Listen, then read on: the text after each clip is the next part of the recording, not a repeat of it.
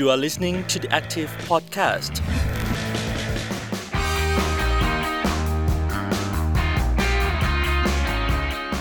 สวัสดีค่ะ ขอต้อนรับคุณผู้ฟังทุกท่านเข้าสู่ซีรีส์แทกุก Life อะไรอะไรก็เกาหลี สัปดาห์นี้คุณผู้ฟังอยู่กับบ๊อบบี้พัทวีสีหาไตยและไอซ์เมทาวีทวีผลค่ะ ค่ะ คุณผู้ฟังคะสำหรับสัปดาห์นี้นะคะ เรื่องราวที่อยากจะชวนคุณผู้ฟังมาพูดคุยกันนะคะ ก็คือหลังจากที่ YG ค่ะ ได้ปล่อยทีเซอร์เกี่ยวกับเด็กฝึกนะคะที่จะเป็นว่าที่เกิร์ลกรุ๊ปวงใหม่นะคะของ YG เนี่ย ซึ่งน้องๆเนี่ยอายุแค่ 13 ปีเท่านั้นนะคะ ก็เลยมีกระแสค่ะคุณผู้ฟังว่า เอ๊หรือว่าเด็กเกินไปนะ หรือว่าเร็วเกินไปนะที่จะเดบิวต์เป็นศิลปินเกาหลีค่ะ ซึ่ง หลาย ๆ คนนะคะ รวมถึงแฟนดอมของ K-POP เนี่ยก็เลยเกิดความกังวลค่ะคุณผู้ฟัง เพราะว่าการที่จะเป็นไอดอลได้นะคะ จะต้องเจอกับแรงกดดันค่ะคำพูดวิพากษ์วิจารณ์ hate speech ต่าง ๆ รวมถึงการที่การทำงานเนี่ยอาจจะมีคอนเซปต์ที่เซ็กซี่เกินไปเกินที่เกินที่จะเป็นเด็กหรือเปล่านะ หรือว่าค่านิยมการทำงานหนักของเกาหลีเนี่ยจะส่งผลต่อด้านสุขภาพหรือเปล่า ค่ะตอนนี้นะคะพี่บ๊อบก็มีหลายวงนะคะ โดยเฉพาะวงเกิร์ลกรุ๊ปเนี่ยที่มีสมาชิกที่อายุยังไม่ถึง 20 ปีเลย แล้วก็กำลังประสบความสำเร็จมากๆในวงการเคป๊อปตอนนี้ค่ะ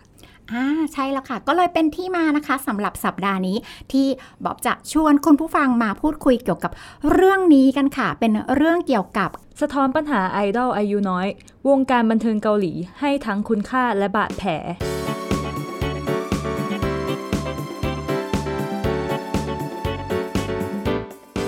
สัปดาห์นี้นะคะบ๊อบเชิญ ดร.ไพบูลย์ปีตะเสนนะคะ อาจารย์เป็นประธานศูนย์เกาหลีศึกษา มหาวิทยาลัยธรรมศาสตร์ ตอนนี้อาจารย์อยู่กับเราแล้ว สวัสดีค่ะ สวัสดีค่ะครับครับ สวัสดีครับผมค่ะ อาจารย์คะอย่างแรกเลยค่ะ ตอนนี้นะคะ กระแสของวงการเคป๊อปค่ะ มีไอดอลที่อายุน้อยลงเรื่อยๆ ค่ะ อาจารย์คะอยากให้อาจารย์ช่วยให้มุมมองเกี่ยวกับเรื่องนี้นิดนึงค่ะอาจารย์ เวลาเราพูดไอดอลเนี่ย หรือเราพูดถึง K-POP เนี่ยบางทีเอ่อคนอาจจะมีความสับสน คือเอาเวลาเราพูดถึงเอ่อ K-POP เนี่ยค่ะเรารู้อยู่แล้วล่ะว่ามันคือกระแสนิยมของเกาหลี ฉะนั้นเนี่ยไม่ว่าจะออกมาเป็นดนตรีประเภทไหนเนี่ยมันก็เป็น K-POP อยู่แล้ว หมายความว่ามันเป็นไอเทมหนึ่งอีกไอเทมหนึ่งซึ่งแยกออกมาค่ะไม่ว่าจะเป็นแรปจะเป็นฮิปฮอปหรือว่าจะเป็นเอ่อป๊อปอะไรเงี้ยมันก็เป็นอยู่ใน K-POP เป็นดนตรีแบบเกาหลี ทีนี้เวลาเราพูดถึงไอดอลเนี่ย โดยปกติแล้วคนก็มักจะเข้าใจผิดว่าไอดอลเนี่ยคือนักร้อง อืมค่ะนะครับ แต่ไอดอลเนี่ยมันถูก classify ออกไปเป็นอีก เป็นศิลปินอีกประเภทหนึ่ง ถามว่าที่มาของมันเนี่ย มันมาจากนักร้องใช่ไหมใช่ แต่ว่าไอดอลเนี่ยไม่ได้ร้องอย่างเดียว คือไอดอลเนี่ยอย่างนี้ครับผมเรียนเอ่อท่านผู้ฟังนะครับ กับคุณบ๊อบเนี่ยที่มาชวนคุยกันในวันเนี้ยค่ะเอ่อสั้นๆเลยก็ได้ว่า จริง ๆ เนี่ยเกาหลีเนี่ยตอนเนี้ย ไอดอลเนี่ยมันมีตั้งแต่เจนหนึ่งเจนสองอืมเจนสามปัจจุบันเนี่ยเข้าสู่เจนสี่แล้วครับค่ะตามเวลาของมันเนี่ยในยุค 90 เนี่ยเอาเป็นกลุ่มแรกของเกาหลีเนี่ยจริง ๆ เกิดขึ้นปี 1996 คืออม HOT ใช่ใช่คำเนี้ยเป็นคำแรกที่ค่ะที่เรียกนักร้องว่าเป็นไอดอลคือเริ่มมีการจัดระเบียบแล้วแต่ยุคนั้นเนี่ยถามว่ามีการเทรนอย่างเป็นเรื่องเป็นราวไหมไม่ใช่ คือลักษณะพิเศษก็คือว่า ก็คือหมายความว่า หาคนที่มันมี มีพรสวรรค์ขึ้นมาอืมแล้วก็เอามารวมกลุ่ม ตอนนั้นเนี่ยก็จะอยู่ประมาณสักห้าคน เพราะว่าเกาหลีจะไม่ได้แบ่งละเอียดเหมือนปัจจุบัน ตอนนั้นก็จะแบ่งเป็นเป็นเป็น lead vocal หนึ่งค่ะเท่าที่ผมสอบถามมาเป็น sub vocal หนึ่งอืมเป็น dance หนึ่งเป็นแรปเปอร์หนึ่งอะไรแบบค่ะนี้ใช่ก็จะมีอย่างเงี้ยประมาณห้าคนก็จะวงก็อยู่ประมาณแบบเนี้ยอือฮึฉะนั้นเนี่ย อันเนี้ยถือเป็นเจนแรกค่ะทีนี้พอยุค2000เนี่ย เราจะเห็นศิลปินเริ่ม มีการจัดระเบียบ เริ่มมีการวางแผนอย่างดีแล้ว แล้วสิ่งที่เราเห็นก็คือ YG เข้ามา JYP ค่ะเริ่มแอดเข้ามาเนี่ยอืมเจนสองที่เราที่เกาหลีเขาแบ่งเนี่ยเอ่อทั้งคุณไอซ์กับคุณบ๊อบเนี่ยอาจจะเห็น อาจจะได้ยินอย่างเอ่อ 2PM อ่า 2PM Super Junior Super Junior Wonder Girl Wonder Girl ใช่ Girl ค่ะ Generation FX อ่าแล้วถ้า FX ครับ คือคือคือเกาหลีจะเป็นอย่างนี้ฮะค่ะว่า เวลาเขาแบ่งเนี่ยเขาจะแบ่งออกเป็นเป็นห้าประเภทอือฮึนะครับไอดอลเนี่ยค่ะหมายความว่าชายล้วนบอยแบนด์หญิงล้วนเกิร์ลแบนด์แล้วก็ผสมกัน แต่แต่แต่ลูกผสมเนี่ย จริง ๆ เคยมี แต่ว่าหลังๆ เนี่ย อัตลักษณ์ไม่ค่อยชัดเจนก็เลย drop ออกไป แล้วก็แล้วก็เป็นโซโล่เดี่ยวอืมผู้หญิงแล้วก็ค่ะผู้ชายค่ะเป็นอย่างเงี้ยนะครับค่ะก็จะมีห้าประเภททีนี้ ทีนี้พอตอนนั้นเนี่ยเอ่อในเจนสองเนี่ย ก็เริ่มจัดระเบียบแล้ว แต่ว่าไอ้เรื่องของสัญญาเรื่องของอะไรเนี่ย มันยังไม่ลงลึกขนาดที่จะเป็นอายุน้อย มันก็จะมีอย่าง น่าจะเด็กสุดตอนนั้นก็จะมีเอ่อ Girls' Generation มีอืม Big Bang อันนี้ถือเป็นเจนสองนะฮะค่ะ Super Junior SG Wannabe ทงบังชินกีชายนี่อะไรแบบเนี้ยนะครับค่ะค่ะฉะนั้นเนี่ยเอ่อแต่พอเจนสามเนี่ยตั้งแต่ปี 2010 เนี่ยเข้าสู่เจนสามเนี่ย เราเห็นได้ชัดเจนเลยว่าเจนสองเนี่ยยังมีความจะออกจากเกาหลี แต่ก็ยังไปไปถึงแค่เอเชีย ยังไม่ได้ไประดับ global แต่เจนสามเนี่ยพอปี 2010 เนี่ยเกาหลีวางแผนตั้งแต่ตั้งแต่แรกเลยหมายความว่าเขาไปคัดตัวมาตั้งแต่สมัยสมัยแบบเด็กๆเลยนะครับ แล้วบังเอิญในยุคเจนสามเนี่ยตั้งแต่ปี 2000เอ่อ2010 เนี่ยนะครับ จริง ๆ ตั้งแต่ปี 2009 แล้วล่ะ มันมีทางรัฐสภาเนี่ยได้ออกกฎหมายอยู่อันหนึ่งบอกว่าเอ่อกฎหมายเนี่ยก็คือว่าให้ทำสัญญาที่เป็นธรรมแล้วห้ามทำเกิน7ปีอืมทีนี้พอห้ามทำเกิน7ปีเนี่ย ปัญหามันก็คือว่าที่คุณบ๊อบเกริ่นว่าทำไมเด็กลงเรื่อยๆ เนี่ยค่ะเป็นเพราะว่าเกาหลีเนี่ยต้องใช้เวลาเดี๋ยวเราอาจจะมาคุยกันว่าค่ะเกาหลีเนี่ยเขาใช้เวลามากในการที่จะปั้นหมายความว่า ไม่ใช่เอาไปปีเดียวแล้ว แล้วหาเงินได้เลยนะครับอืมคือคุณบ๊อบนึกออกไหมฮะอย่างอย่างลิซ่าน้องลิซ่าเราเนี่ยค่ะไปดองอยู่ที่เกาหลีกว่าจะหมักกว่าจะดองจนได้ จนได้ที่เนี่ย มันมันห้าหกปีนะอืมลิซ่านะนี่น่าจะเริ่มฝึกตั้งแต่อายุ13นะคะ ใช่ไหมครับ มันมีการลงทุนก่อนในระยะต้นกว่าจะได้ break-even เนี่ย มันก็เกือบเกือบเจ็ดปีเหมือนกัน แล้วบริษัทที่เป็นอย่างยักษ์ใหญ่อย่าง SM หรือว่าอย่าง YG อย่างเงี้ย ถ้าจะเอาเฉพาะขายอัลบั้มอย่างเดียวหรือซิงเกิลอย่างเดียวเนี่ยมันก็ไม่ได้หรือยอดคอนเสิร์ตอย่างเดียวมันก็ไม่ได้เขาก็ต้องพยายามหาเด็กที่ที่จะคืนทุนให้เร็ว ฉะนั้นมันก็จะมีต้องไปออกรายการต้องไปอะไรเยอะแยะอืมฉะนั้นสิ่งเหล่านี้มันก็รีควายความสามารถ ซึ่งเสียงดีอย่างเดียวไม่ได้ละ ฉะนั้นเนี่ยไอดอลที่ผมบอกเนี่ยไม่ใช่คนที่ร้องเพลงดีนะฮะ จะต้องออกรายการเป็นอืมจะต้องไปรายการวาไรต้ตี้องไปได้วาไรตี้ได้อ่าต้องเดินแบบได้ค่ะแสดงหนังได้ด้วย ออกและ คือออกซีรีส์ได้ด้วยอะไรแบบเนี้ยฉะนั้นหมายความว่าบางที 20 ปลายปลายๆก็ต้องออกจากวงการหรือว่าไม่มีงานแล้ว ไอ้คันจะไปเดบิวต์22 เนี่ยมันก็ไม่ใช่ละเราเราจะเห็นว่าหลังๆ เนี่ยเดบิวต์เนี่ยเอ่อที่เป็นข่าวกันอย่างอย่างอย่างอย่างวงล่าสุดนะฮะ Baby Monster ก็ไม่ถึง 15 ถูกไหมฮะ ใช่ค่ะ ใช่ เออ ก็เพราะว่ามันมีไอ้เจ็ดปีตรงนี้ครอบอยู่ไงครับ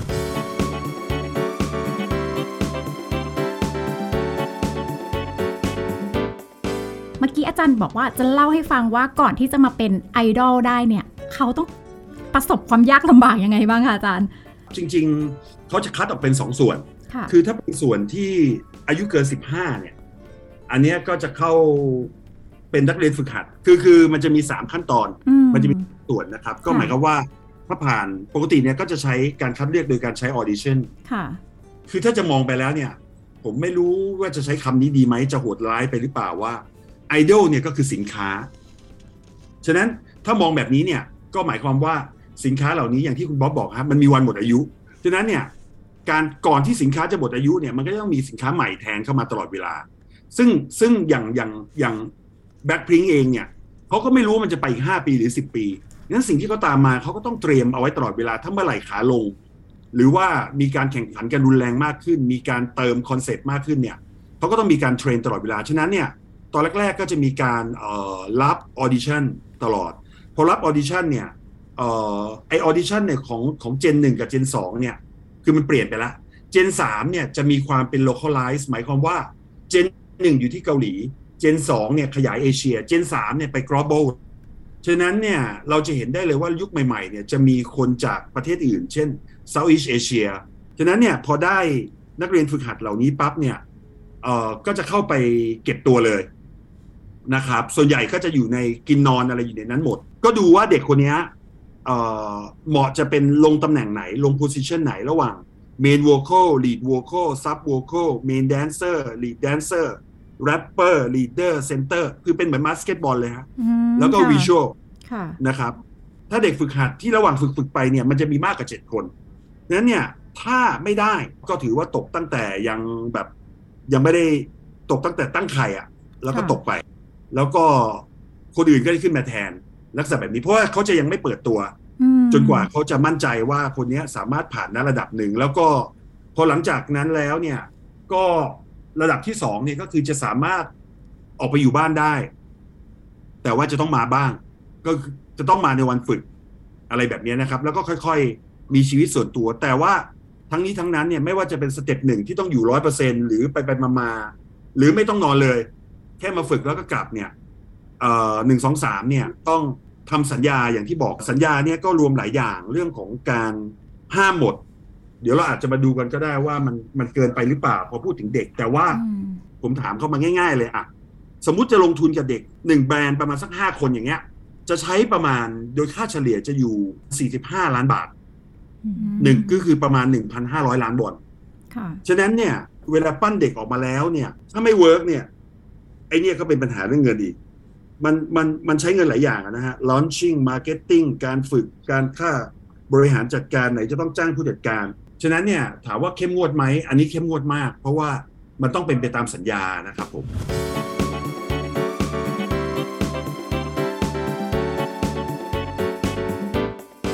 เรากลับมาที่ไอดอลอายุน้อยนะคะ คือในปัจจุบันเนี่ยเกาหลีเนี่ยก็จริง ๆ ก็มีกฎหมายคุ้มครองเกี่ยวกับเรื่องของไอดอลเด็ก ๆ ด้วย ไม่ว่าจะเป็นในเรื่องของถ้าอายุน้อยกว่า 15 ปีเนี่ยเขาก็จำกัดเวลาการทำงานนะคะ ประมาณไม่เกิน 35 ชั่วโมงต่อสัปดาห์ถูกต้องไหมคะอาจารย์ แล้วก็ใช่ครับค่ะ นอกจากนี้แล้วก็ ไม่ว่าจะเป็นอายุ 15-18 เนี่ยก็ทั้งสัปดาห์ก็ไม่ควรเกิน 40 ชั่วโมง รวมถึงการที่เด็กๆ เนี่ยไม่สามารถทำงานในช่วงเวลา 4 ทุ่มถึง 6 โมงเช้า เพราะว่าถ้าเราสังเกตนะคะ คุณผู้ฟังว่างานประกาศรางวัลต่างๆ นะคะอ๋อเด็กๆ เนี่ยเขาก็จะกลับก่อนใช่ไหมคะอาจารย์ ใช่ครับ คืออย่างนี้ฮะต้องแยกต้องแยกเป็น 2 ระดับนะครับอืมถ้าเป็นค่ะไอดอลทั่วๆไปเนี่ยโดยส่วนใหญ่แล้วเนี่ยคือถ้าเป็นไอดอลที่เกิน 15 เนี่ย เราเรียกว่าไอดอลเราเรียกว่า K-POP ไอดอลใช่ แต่ถ้าต่ำกว่า 15 เนี่ย คำที่เกาหลีจะใช้เนี่ยเขาจะใช้คำว่า low teen หรือไม่ก็ chidol หรือไม่ก็ kids ที่แปลว่าเด็กอะฮะค่ะ kids แล้วก็ doll คือเอาสองคำนี้มารวมกัน ถ้าต่ำกว่า15เนี่ยต้องใช้ความระมัดระวังมาก เพราะว่าอ่ามันเซนซิทีฟมากเด็กวุฒิภาวะยังไม่ถึงอย่างเงี้ยค่ะเกาหลีเองเนี่ยอย่างอย่าง YG ก่อนจะออกมาเนี่ย ก็มีการถกเถียงกันมาก จีนเนี่ย อันนี้อันนี้ย้อนไปนิดหนึ่งจีนเนี่ยเมื่อไม่นานมาเนี้ยออกแปดขวบเองนะครับ มีวงวงแปดขวบฮะ แล้วปรากฏว่าถูกโจมตีจนกระทั่งต้องยุบวงอะนะครับอืมเกาหลีเกาหลีเนี่ยก็ต้องระมัดระวังมากแต่อย่างไรก็ดีเนี่ยเกาหลีจะเป็นไอ้คิดส์โดเนี่ยหรือหรือหรือหรือโลทีนเนี่ยที่เป็นทีนแต่ว่าต่ำเนี่ย จะไม่ค่อยเห็นมากเกาหลีจะเอาเดบิวต์ตอนแรก ๆ เนี่ย อาจจะสิบห้าใช่ไหม ใช่ แต่พอสักพักหนึ่งพอดังเนี่ย ที่ที่ผมลองไปนั่งไล่ดูนะครับค่ะก็ส่วนใหญ่ก็จะอยู่ประมาณ สิบหกสิบเจ็ดสิบแปดหมายความว่าอย่าง4Minute ฮยอนอาอย่างอืมอืมอืมค่ะเอ่ออย่าง KARA จียองเนี่ยก็สิบห้าค่ะเดบิวต์นะฮะโซฮี Wonder Girls ก็สิบหกแต่ว่าพอหลังจากออกมาสักพักหนึงมันก็สิบแปดแล้ว ก็พยายามประคองไม่ให้มีปัญหาครับ เท่าที่ผมเห็นครับผมค่ะ ยังไงก็ตามนะคะว่าการที่ทำงานตั้งแต่เด็กใช่ไหมคะ ที่ครับผมทั้งเกาหลีกังวลหรือว่า แฟนดอมเคป๊อปกังวลก็คือการที่เด็กเนี่ยทำงานตั้งแต่เด็กใช่ไหมคะ ก็จะส่งผลกระทบหลายอย่างค่ะ อาจารย์ไม่ว่าจะเป็นเรื่องของการใช้ชีวิตสุขภาพ เรื่องของคอนเซปต์ของการเป็นไอดอลรวมถึงบางครั้งเนี่ยเอ่อบริษัทก็อาจจะมองเด็กๆ เป็นเพียงแบบสินค้าอย่างนี้ค่ะ อาจารย์มีความคิดเห็นตรงนี้ยังไงบ้างคะผมเห็นด้วยนะครับอืมว่าอย่างไรก็ตามเนี่ยไม่ว่าจะเป็นเอ่อ K-pop idol หรือว่า kids doll ก็ตามเนี่ยค่ะเอ่อ ถ้าเป็น kids doll เนี่ยจะเป็นวัยประถมเลย เป็นประถมปลาย ถ้าเป็นไอดอลเนี่ยอาจจะอยู่ระดับมัธยมดังนั้นเนี่ยสิ่งที่เราเห็นก็คือว่าเด็กเนี่ยถูกดึงออกมาจากจากระบบโรงเรียน ซึ่งอันนี้ก็มีข้อวิพากษ์วิจารณ์กันนะครับว่าจะต้องไปอยู่ไม่ได้อยู่จากครอบครัวเนี่ยเรื่องของโภชนาการจะดีไหมเรื่องของสุขภาพจะดีไหมเรื่องของการทำงาน บางทีเด็กก็เข้าไปอยู่ในสัญญาที่ไม่เป็นธรรมแต่ว่า แม้เอ่อแม้ว่าทางรัฐสภาจะมีกฎหมายจะออกแบบฟอร์มที่เป็นมาตรฐานมาว่าห้ามไปบีบบังคับ พวกนี้เองก็ตามเนี่ยนะครับ แต่อย่างไรก็ดีเนี่ยเอ่อการยับยั้งชั่งใจของเด็กเนี่ยความที่อยากจะไปใช้ชีวิตแบบนั้นเนี่ยทำให้บางทีเขาก็ไม่ได้ชั่งใจมาก แล้วมันส่งผลกระทบแล้วโดยเฉพาะยิ่งเนี่ยเด็กถูกมองเป็นวัตถุทางการค้า ถ้าคุณบ๊อบกับคุณไอซ์ลองดูเจนหนึ่งกับเจนสองเนี่ยมันจะมีผู้ชายค่ะมากกว่าผู้หญิงอืมวงนะฮะวงจะใช่มีชายค่ะมากกว่ามีผู้หญิงบอยแบนด์เยอะกว่า มีบอยแบนด์เยอะกว่าใช่เหตุผลหลักเป็นเพราะว่าแฟนดอมเนี่ย เป็นแฟนคลับเออจริงๆคำว่าคอนเซ็ปต์แฟนดอมก็ต่างออกจากแฟนเหมือนกัน แต่ว่าอย่างไรก็ดีแฟนในยุคแรกๆเนี่ยที่เรายังไม่เรียกว่าแฟนดอมเนี่ยแฟนดอมเนี่ยมาในเจนสามแต่ว่าคำว่าแฟนเนี่ยก็จะเป็นผู้หญิงซะส่วนใหญ่บอยแบนด์จะได้รับความนิยมอืมแต่พอเข้าเจนสามเนี่ยสิ่งที่เกิดขึ้นก็คือว่าบอยแบนด์เนี่ย drop ลงแล้วเกิร์ลแบนด์เนี่ยพุ่งขึ้นมาแรงมาก ค่ะกลุ่มซื้อก็ยังคงเป็นผู้หญิงและผู้ชายด้วย ค่ะ นะครับ ฉะนั้นเนี่ยไอ้พวกเนี้ยมันเลยทำให้บริษัทค่ายยักษ์ใหญ่เนี่ยเวลาจะหาเนี่ยส่วนใหญ่จะไม่ค่อยหาผู้ชาย ฉะนั้นเนี่ยผู้หญิงเนี่ยจึงเป็นเป้าหมายเยอะ แล้วทำให้สิ่งที่ผมบอกก็คือที่น่าวิตกก็คือ คุณบ๊อบพูดถึงว่าส่อการเป็นวัตถุทางเพศ เพราะว่าพอหลังจากเจนหนึ่งไปแล้วเนี่ยความสามารถด้านการร้องเพลงเนี่ยเป็นรองเรื่องของหน้าตาเรื่องของแดนซ์อืมเรื่องของความเซ็กซี่ ผู้หญิงเนี่ยยังไงก็ต้องขายความเซ็กซี่แน่ค่ะๆไม่ได้มีใครมาฟังไอดอลร้องเพลงแล้วยืนเฉยๆ ถูกไหมฮะ ค่ะ เออฉะนั้นเนี่ยอันเนี้ยมันก็น่าวิตกกังวล แต่อย่างไรก็ดีเนี่ยเกาหลีเนี่ยกฎหมายสองตัวนี้ที่ผมมองอยู่ผมคิดว่าเขายังน่าจะเอาอยู่ก็คือออืมกฎหมายเรื่องของการเอ่อทารุณกรรมเด็กค่ะมันจะมีสองตัวหนึ่งก็คือค่ะทารุณกรรมเนี่ยค่ะอันเนี้ยค่อนข้างรุนแรงอืมนะครับ อีกอีกอีกกฎหมายหนึ่งก็คือกฎหมายการใช้หาประโยชน์จากเด็ก อันนี้ชอบม หมายความว่าถ้ามีความไม่เป็นธรรมแม้ว่าเด็กจะทำสัญญาไปแล้วก็ตาม แต่ถ้ามีลักษณะของการที่ไปผิดกฎหมายข้อหนึ่งข้อใดเนี่ย อันเนี้ยก็รัฐก็เข้ามาแตะต้องได้อืมนะครับค่ะแต่แต่ถ้าอันแรกเนี่ยจะก็จะค่อนข้างรุนแรง คือทารุณกรรม หมายความว่า กักขังหน่วงเหนี่ยวทุบตีอะไรแบบเนี้ยซึ่งเกาหลีเนี่ย ผมคิดว่ามีข้อดีอยู่อันหนึ่งนะครับ เกาหลีเนี่ย สิ่งที่คนทำงานบริษัทยักษ์ใหญ่ที่ผมลองถามดูเนี่ย YG JYP SM เองก็ตาม สิ่งที่เขาห้ามเลยก็คือว่าบุคลากรห้าม มีการล่วงละเมิดทางเพศต่อเด็กฝึกงานหรือศิลปินที่เป็นผู้หญิง เด็ดขาดอืมข้อเนี้ยห้ามเลยข้อเนี้ยมันจะเป็นคือ ถ้าถูกโจมตีข้อนี้นี่บริษัทนี่มีปัญหามาก ฉะนั้นเราจะเห็นได้เลยว่า ส่วนใหญ่ศิลปินเนี่ย จะไม่ค่อยโดนเรื่องละเมิดเท่าไหร่ แต่ส่วนใหญ่จะโดนเรื่องความเครียด คือไอแรงกดดันซะมากกว่าที่จะนำไปสู่การฆ่าตัวตายหรือว่าต้องกินต้องใช้ยาอะไรแบบเนี้ยนะครับคุณบอกครับผม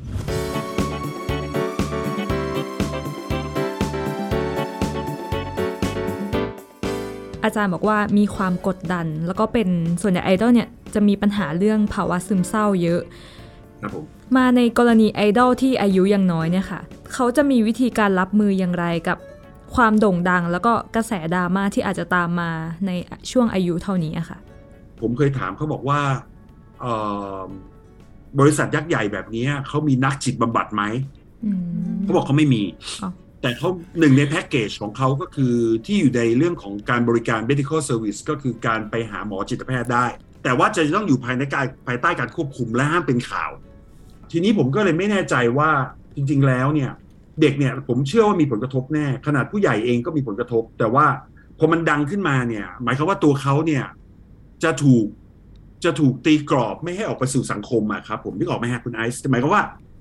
เขาจะไม่มีเพื่อนละ กลุ่ม peer group ที่เขาจะสามารถจะไปปรึกษาจะไปเล่นสนุก ในวัยที่เขาควรจะมีความสุขอะสิบแปดสิบเก้าเขาควรจะได้ไปเตะบอลตีแบดว่ายน้ำเออเออเล่นกับเพื่อนๆแต่มันเขาถูกดึงออกไปจากสังคมแบบนั้น แล้วเขาต้องมาทำงานเหมือนผู้ใหญ่เนี่ย แล้วครอบครัวเนี่ยอาจจะถ้าได้ครอบครัวที่ support ก็อาจจะโชคดีไป แต่ถ้าไม่มีครอบครัวที่ support เนี่ยอันนี้อาจจะถูกเตลิด เพราะว่าเขาก็ไม่รู้จะหันไปหาใครเหมือนกันส่วน หันมาอีกทีหนึ่งบริษัทก็มักจะอยากให้เขาผลิตผลงาน เอาแต่ฝึกแล้วเขาจะต้องเหยียบไอดอลคนอื่นเขาจะต้องฆ่านักเรียนฝึกหัดคนอื่น เพื่อที่เขาจะต้องยืนหนึ่งให้ได้ ใน position ที่ถูกวางไว้ อันเนี้ย ผมคิดว่าน่าจะเป็นเรื่องของความแข่งกระแสการแข่งขัน ซึ่งความเครียดในระหว่างเป็นเด็กฝึกงานเนี่ยผมคิดว่ามีไม่น้อยกว่าการที่ประสบความสำเร็จแล้ว คือประสบความสำเร็จแล้วเนี่ยมันยังมีความชื่นชม มันยังสามารถออกไปออกไปหาความสำเร็จข้างนอกได้ไงฮะมันยังมี compensation อยู่ แต่ถ้าเด็กฝึกงานเนี่ยมันไม่มีอะไรเลย แล้วเด็กฝึกงานเนี่ยมันไม่ได้เป็นเป้าของสังคมด้วยนะครับ หมายความว่าไม่ได้มีใครสนใจ คุณจะตายไปหรือคุณจะถูกเหยียบเนี่ย อันเนี้ยก็ไม่มีใครสนใจ ที่น่าสนใจก็คือว่าเกาหลีเนี่ยหลาย ๆ คนอาจจะเคยถามว่าทำไมศิลปินเหล่านี้ในขณะที่มีเงินแล้วถึงฆ่าตัวตาย ไม่มีเหตุผลถูกไหมฮะคุณบ๊อบนึกเวลานึกอืมเงินก็มีค่ะความสำเร็จก็มีทำไมต้องฆ่าตัวตายด้วยเนี่ยอืมเออผมคิดว่าอาจจะเป็นเรื่องของการความเครียดที่สั่งสมทับถมแล้วเกาหลีเนี่ย อย่างที่เราเคยคุยกันว่าไอในอีพีก่อนๆว่าเกาหลีเนี่ยอาจจะ ศาสนาของเขาเนี่ยค่ะมันคือมันคือของจื่ออืมมันคือความคิดแบบของจื่อฉะนั้นเนี่ยมันก็ไม่มีศาสนาไม่มีที่ที่ให้เราไปไปทำบุญไปอะไรแบบเนี้ยฉะนั้นเนี่ยความที่ร้อยละห้าสิบเป็นมากกว่าครึ่งหนึ่งเป็นคนไม่มีศาสนาเนี่ย คนรุ่นใหม่เนี่ยเกือบจะร้อยเปอร์เซ็นไม่มีศาสนาอืมฉะนั้นเนี่ยไอการระบายความเครียดเนี่ย มันก็ผมคิดว่าไม่มีทางระบายออกอะครับ มันก็ไปทางวัตถุซะเยอะทำให้ ไม่มีทางระบายจิตใจก็เลยน่าจะนำไปสู่เรื่องนี้ได้ก็น่าเป็นห่วงอยู่ครับในอนาคต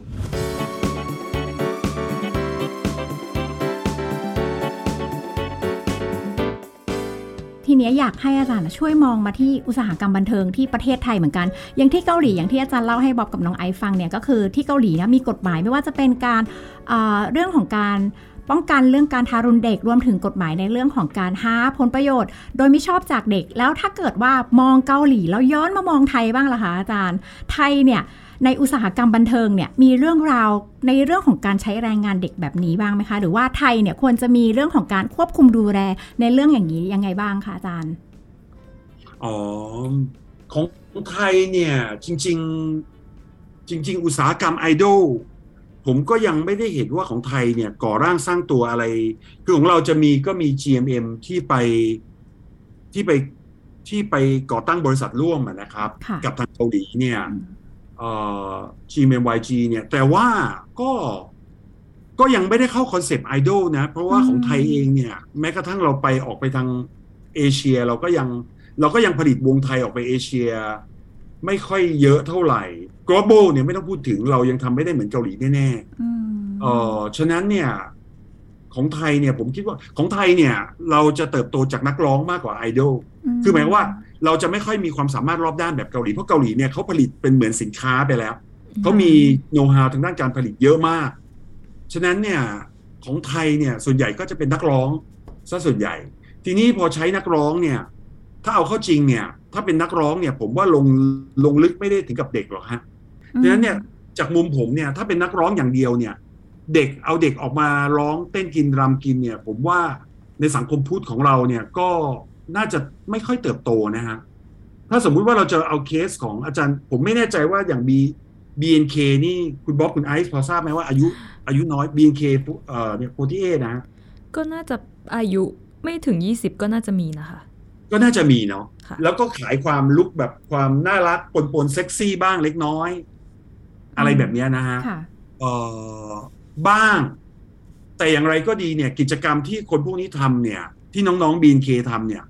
ก็ยังน่าจะเป็นเรื่องของการร้องเพลงซะส่วนใหญ่อืมค่ะไม่ได้ไปออกรายการนู้นรายการนี้ แล้วก็มีการดันหรือว่าเดินแบบอย่างเป็นเรื่องเป็นราวแบบเข้าในอุตสาหกรรม entertainment ไม่ได้มีการเอาไปเล่นหนัง แบบเป็นเรื่องเป็นราวมากนัก แล้วก็เป็นระบบอะไรแบบเนี้ยนั้นเนี่ยของไทยเนี่ยผมคิดว่า ผมคิดว่าปัจจุบันเนี่ย ยังผมคิดว่าบริษัท entertainment เนี่ยยังไม่กล้าแล้วไม่อยาก แล้วไม่อยากลงทุนกับเด็ก มากนักนะครับ ฉะนั้นรัฐเองเนี่ย แล้วของไทยเนี่ย จริง ๆ พอเคสแบบนี้มันไม่เยอะเนี่ย มันก็เลยไม่จำเป็นต้องออกกฎหมายแบบเกาหลีมากนัก เพราะว่าเกาหลีเนี่ย มันมีแนวโน้มที่จะเป็นแบบนี้เยอะ คืออายุน้อยลงเรื่อยๆน้อยลงเรื่อยๆ แล้วก็ ต้องการให้ต้องการให้เชลฟ์ไลฟ์มันนานเรื่อยๆเนี่ยแต่ของเกาแต่ของเกาหลีเป็นแบบนั้น แต่ของไทยเนี่ย ผมยังเคสแบบนี้ก็ไม่ค่อยเยอะ แล้วรัฐเองก็ยังดูเหมือนไม่ได้มีออกมาตรการอะไรมากมาย เพราะว่าเคสมันไม่เยอะไงฮะก็เลยยังไม่ต้องควบคุมอะไร แต่ว่าในอนาคตเนี่ยผมคิดว่าถ้ามันมีแบบนั้นจริงเนี่ย ผมคิดว่ามาตรการทางสังคมเนี่ย ที่เป็นแฟนดอมเนี่ย คือของประเทศไทยเนี่ย น่าจะเป็นแค่แฟนนะครับค่ะบ๊อบคือหมายว่าอืมแฟนดอมเนี่ยมันต้อง แฟนดอมมันต้องเหมือนเกาหลีอะมีการระดมเงินมีต้องการมีเหมือนกับสมีมาคโดมเนนมียิ่งใหญ่นิดนึงใช่แล้วมีการขนาดบริจาคเงินเพื่อไปซื้อป้ายโฆษณาใน subway อะใช่เนี่ยแล้วมีการมีกองทัพที่ปกป้องด้วยนะ ถ้าเกิดใครจะมาคือแฟนดอมเนี่ยให้เหมือนกับ kingdom เอาเงี้ย ประเทศไทยค่ะเป็น kingdom of Thailandเอ่อแบ็คพิงก็มี fandom of BLACKPINK เป็นประเทศประเทศหนึ่งเลยอืมสัญชาติอะไรเดี๋ยวแต่ว่าคนพวกนี้พร้อมที่จะปกป้อง ระป้ดองมเงิน ครับค่ะระดมเงินไปช่วยสงครามได้พูดง่ายใช่อ่าๆแต่ของไทยเนี่ยมันก็เป็นแค่แฟนอย่างเดียว ฉะนั้นเนี่ยอืมเป็นแฟนคลับยังไม่เป็นแฟนดอม เออ ของไทยยังไม่เป็นแฟนดอมค่ะมีนักศึกษาเคยถามผมว่าแฟนดอมกับแฟนเนี่ยมันไม่เหมือนกันอ่าแฟนดอมเนี่ยมันมีความแข็งแกร่ง มันมีอัตลักษณ์ชัดเจนค่ะมันมีมันมีการปกป้องศิลปินอืมที่ตัวเองชอบนะครับ ฉะนั้นเนี่ยของไทยเนี่ยผมคิดว่ามันยังไม่ได้แข็งแกร่งทั้งทั้งในเชิงผู้ผลิต ทั้งในเชิงการบริโภค แล้วก็ตัวศิลปินเองเนี่ย ฉะนั้นเนี่ยก็ยังไม่ถึงขั้นที่น่าวิตกอะไร แล้วก็ของเราเนี่ยมันมีการแตะกระแสเบรกได้อยู่แล้ว เพราะว่าเวลามีอะไรเราก็จะแตะเบรกเลย แต่ของเกาหลีเนี่ยจำเป็นต้องออกกฎหมาย เพราะว่าจะให้ผู้ใหญ่ออกไปพูดจะเป็นกระแสสังคมแล้วไม่เอาอย่างเงี้ย เกาหลี เกาหลีจะไม่สั่นไหวต่อกระแสสังคมเท่ากับกฎหมายอืมงั้นเท่าที่ไม่ผิดกฎหมายเนี่ยเกาหลีจะเดินค่ะ แต่ของไทยเนี่ยบางทีต้องมองหน้ามองหลังมองอืความเหมาะสมมองเมืองพุทธมองอะไรหลายอย่างนะครับ ฉะนั้นเนี่ยอืมผมคิดว่าเกาหลีเนี่ยไปรุดหน้ากว่าไทยแล้วก็อนาคตเนี่ย ผมคิดว่าเราน่าจะจับตาว่าเกาหลีเขาจะมีเจนสี่เจนห้ามอะไรอีกไหมนะครับผม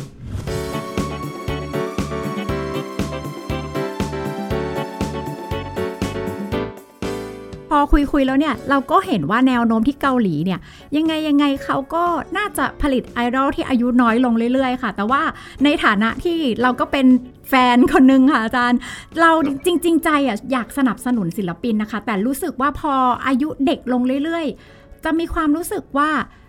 เหมือนเราไปสนับสนุนการใช้แรงงานเด็กค่ะ จริง ๆ เส้นแบ่งจริง ๆ ตรงนี้มันอยู่ตรงไหนคะอาจารย์ก็ต้องถามก่อนว่าเด็กเขาเต็มใจหรือเปล่าค่ะคืออย่างนี้ครับ คือเด็กเกาหลีเนี่ยตอนนี้ยังไม่ได้มีการสำรวจจริงจังเนี่ยอืมแต่ว่าเท่าที่ลองดูเนี่ยนะครับ ไปดูในโรงเรียนประถมเนี่ย สมัยก่อนเนี่ยต้องขึ้นมัธยมปลาย ถ้าถ้าถ้าเจนหนึ่งเนี่ย จะไปดูคอนเสิร์ตต้องมัธยมปลาย ตอนพอขึ้นเป็นเจนสองขึ้นสองพันเนี่ย ลามมาถึงมัธยมต้นละเด็กมัธยมต้นมีสติกเกอร์อะไรฮะเอ่อ WS 501มีสติกเกอร์บัวสติกเกอร์ของเรนหมดตอนนั้น ตอนนี้เจนสามเนี่ยถอยลงไปถึงเด็ก ประถมแล้วประถมตอนปลายนะฮะหมายความว่าป .4 ป .5 ป .6 ก็คือ9ขวบ10 ขวบเนี่ย เด็กเริ่มติดสติกเกอร์ไอดอลกันแล้ว ความที่มันเอ่อผู้บริโภคเนี่ย อายุลดลงเรื่อยๆ เนี่ย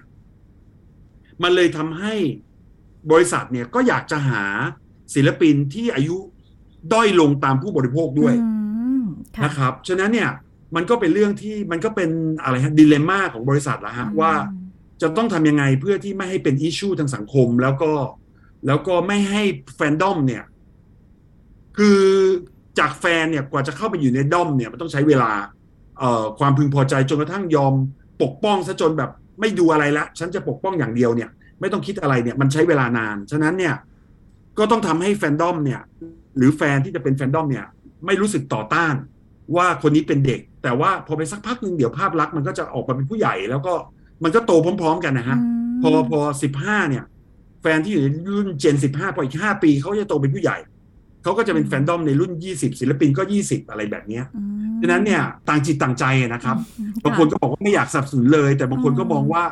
อันเนี้ยก็เป็นส่วนหนึ่งให้คนที่เขารักเนี่ยอืมเป็นช่องทางได้ประสบความสำเร็จเหมือนกัน เพราะว่าเขาอาจจะไม่ได้เป็นนักวิทยาศาสตร์เขาอาจจะไม่ได้อยากเป็นหมอตามที่สังคมคาดหวัง แต่ไอดอลก็เป็นหนึ่งในอาชีพไอดอลตอนนี้ถูกจดทะเบียน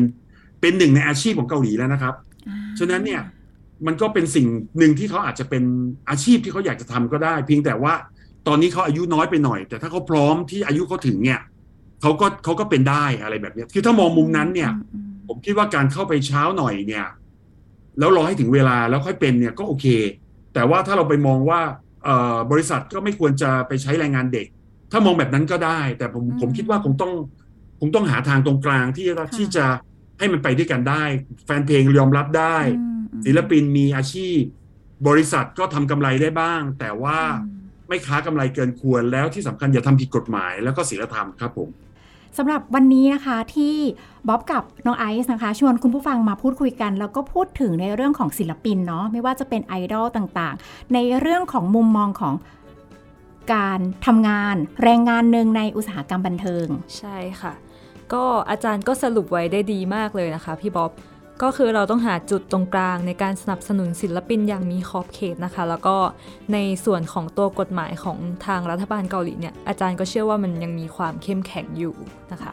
ใช่ค่ะ รวมถึงทิศทางที่เรามองย้อนมาที่ประเทศไทยนะคะ แม้ว่าประเทศไทยเนี่ยยังไม่ได้มีไอดอลเหมือนที่เกาหลีนะคะ แต่ว่าถ้าเกิดว่าในอนาคตเนี่ยจริง ๆ เรื่องของกฎหมาย ก็ควรที่จะมีมาตรการอย่างชัดเจนเหมือนกันนะคะ วันนี้ขอบคุณอาจารย์มากค่ะค่ะขอบคุณค่ะ ครับผมขอบคุณครับ สวัสดีครับผม